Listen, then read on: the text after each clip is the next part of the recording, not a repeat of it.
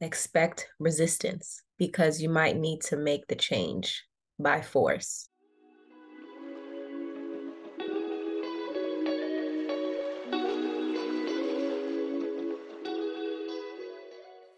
Welcome back to another episode of Inner Bloom, where we create a life we love from the inside out. I'm your host, Rashell Williams, and I'm so excited to have you join me on this journey of self development, of growth, of going for everything that we believe God has designed for us, created for us, and not leaving anything on the table. And on this journey of just elevating our lives, not settling for less, healing our hearts, upgrading our mindsets. Sometimes we get caught off guard by the amount of resistance we experience when we are finally waking up to the fact that we have the power to change our lives for good. And the resistance can be so heavy that it could potentially cause us to back down, to retreat, to settle again because it seems insurmountable. Now, I don't know about you all. Maybe you can relate to this. Have you ever had an experience where you decided, you know what? I'm going to leave that toxic relationship. Or, you know what?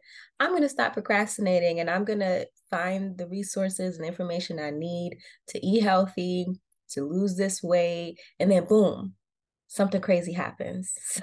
something crazy happens. Something low key traumatizing happens to distract you, to reroute you, to just make you forget. You know, you're so busy managing and putting out fires that you forget about that goal that you set. It seems unrelated. Like it might seem totally unrelated, but in reality, it's resistance. It's resistance. And I got this language about calling it resistance from this book that I read that I'm about to share with you. It's called The War of Art Break Through the Blocks and Win Your Inner Creative Battles by Steven Pressfield. It seems like geared towards artists, but this book is really good for those who are trying to make a change. I highly recommend it because it makes it very plain all the different ways, all the different things that might come up to deter you, to distract you from the thing that you feel like you need to do to better your life.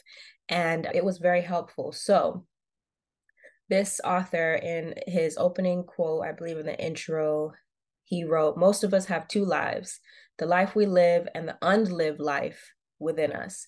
Between the two stands resistance. Hmm. Ain't that the truth?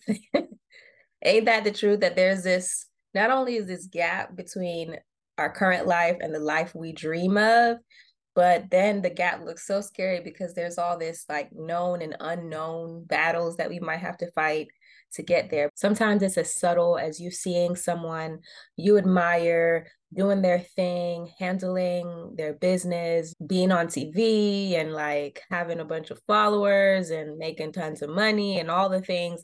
And you could either choose to look at that as inspiration or you could choose you could choose to look at it as ah man i don't have the capacity to do all the things since i can't do all the things like this person then why bother trying? I'm never going to get there. Those are lies. Those are resistance in the mind. So instead of thinking about that how about you look at it as like no this person has shared their story of how insecure they were. They didn't have boundaries. They weren't this confident person.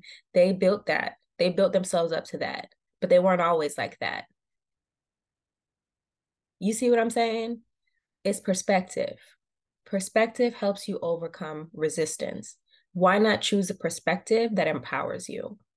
Because that same person that you are admiring, they have overcome their own resistance and they still have more resistance to face as they continue to evolve and grow into the next best version of themselves. What about your family? Resistance with them, where you all of a sudden you're trying to better your life and they start acting crazy. They start saying stuff out the mouth. like you forgot who you was talking to, you could either scrap with them or you could recognize a distraction and say, you know, I'm gonna pick my battles. Even though I could handle this a certain way, I'm not going to because it's to take me off course. It's to take away energy that I need to focus on my vision and give it to you. For what? For what? So a lot of times resistance can come in our in our pride you know we're too good to ask for help we're too good to to be vulnerable. We're too good to admit when we're wrong. Yeah we got to get it together. We got to decide what's more important. Is it more important for our ego to be stroked for us to to think portray pretend like we're big and bad but really we know we have work to do, when really we know we're insecure, when really we know we got like childhood pain that's that's the source of our decision making. Like, do you really want to make decisions? Do you want your inner child, your inner child that's doing your healing, to be making decisions? Intellectually, you might say no, but the truth is that's the person that has been making the decision. Is that person, that part of you, the part of you you're ignoring subconsciously we we're so unaware of how subconsciously we're making our decisions. For example, you can pick a partner who seems to be a good fit and then 2 years down the road you realize that they're just as toxic as the last person. Same spirit, different body. Same pattern. And then if you did the work, you'd realize you're trying to heal your father wounds. I'm just saying, don't don't underestimate your the resistance don't think you can outsmart it you think i'm not talking to you but i am talking to you you think that this message for somebody else but it's for you. As big and bad as you are right now as flourishing as your life seems to be right now there's some resistance. There's resistance. And sometimes it's subconscious. And sometimes, even when there's a lot of money at stake, there's that in that subconscious belief that snuck back in, causing you to make these poor decisions or suboptimal decisions.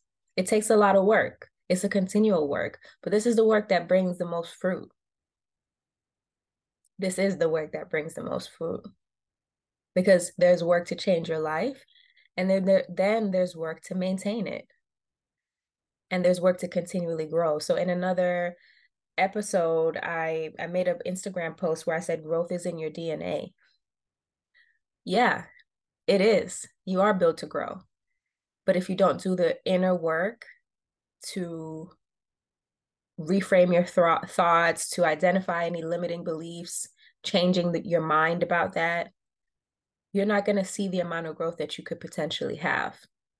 So I'll give you an example of something recent that came up for me that I would call resistance. So, if you've been listening to me on the podcast, you know that I love putting myself in rooms that elevate me, rooms that stretch me, and rooms where there's people who are further along than I am so I can learn.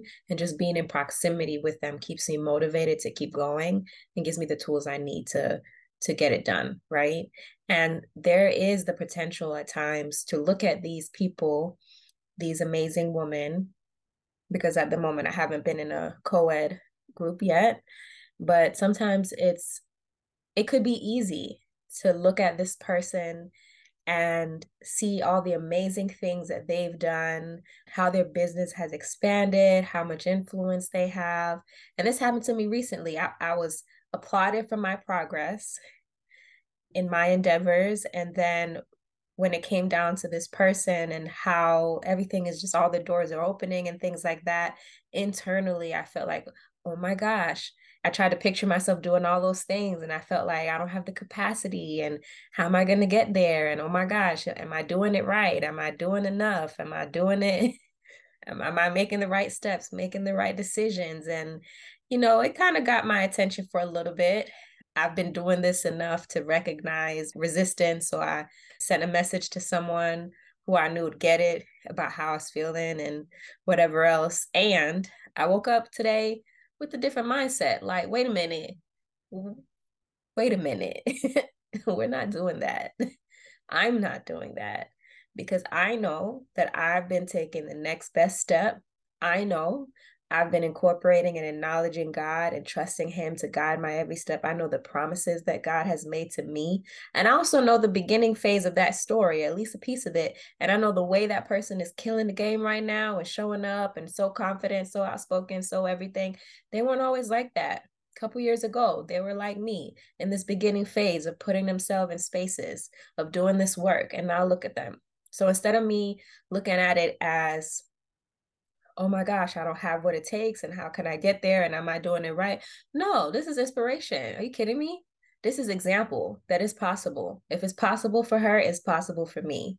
That got me together real quick. I hope it's getting you together. Okay. So this is an example where I could have went down that rabbit hole of thinking, that low level thinking, and retreat, fester in that of feeling insecure and feeling um unworthy and all those things and bump that okay? Bump that. Replace bump whatever word you use.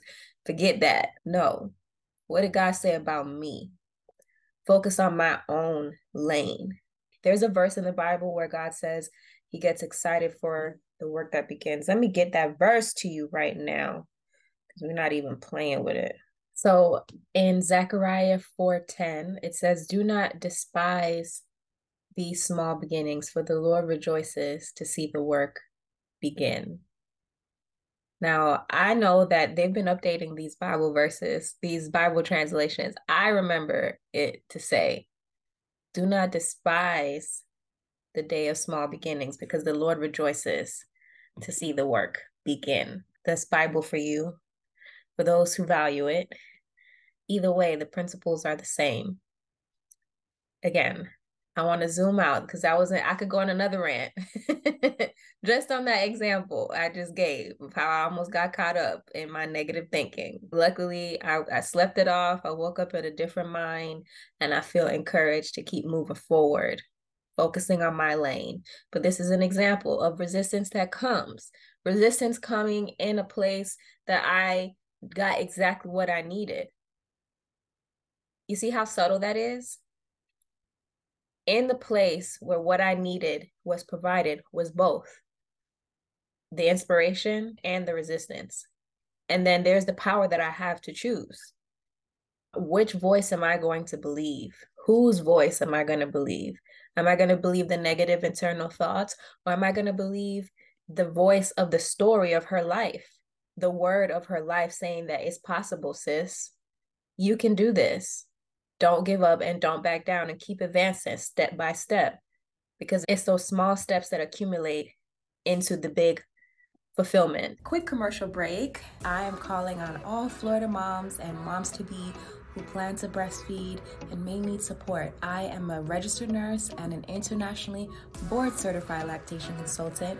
And if you're looking for a supportive, knowledgeable, judgment free lactation consultant, in the Florida area, I'm your girl. I offer virtual and in person options. Visit latchplus.com, that's L A T C H P L U S, to find out more. Now, back to the podcast. So, when you're reflecting on your life and your current experience, ask yourself whether it's internal or external, whether it's your own thoughts and emotions or your interactions with other people that are causing distress is this resistance? Because if you reclassify it as resistance, then that gives you something to do. But if you approach it from a woe is me and a very defeated, oh my gosh, this is happening to me. I don't know what's going on in my life. Why is everything going crazy? Everything's going crazy because you're trying to make your life better.